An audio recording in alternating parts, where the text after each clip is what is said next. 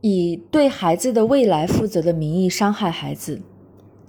强强四岁多进入爱和自由幼儿园，一看到孩子的状态，老师就知道孩子之前一定受过严重的压抑。孩子很不放松，对外人防御、排斥，拒绝进教室，几乎不合群，不参加文体活动，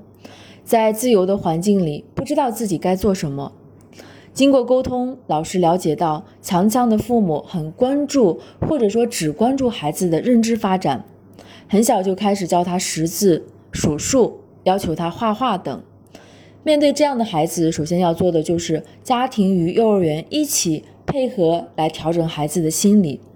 让孩子首先从心理上放松，然后自然的进入认知状态。入园几个月后，孩子明显开始放松，开始愿意与老师、小朋友交往，有时会在教室选择自己喜欢的游戏。但是孩子的妈妈似乎不关注这些，她总担心孩子如此下去今后怎么办，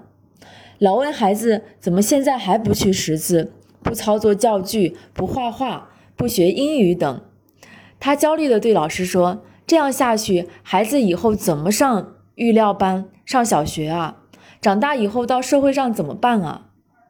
我们都渴望自己的孩子将来有所作为。但在孩子成长过程中，我们过于急躁，往往把孩子带入成人的误区。一岁左右的孩子就要学走路，要用手抓各种东西，还不断的放到嘴里品尝。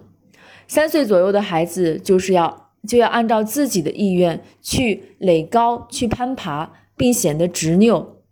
这是儿童成长的自然法则。如果我们一味要求孩子去识字、数数，就抢占了孩子发展丰富而完整的内在生命的时间，同时给孩子带来了巨大的心理压力。其结果就是孩子把学习当成了一种压力，不愿意学习，从而不能呈现出自然认知、主动学习的状态。一个人的生命成长有他自己的规律，只有走在正常的轨道上，他才能够成为一个完整的人。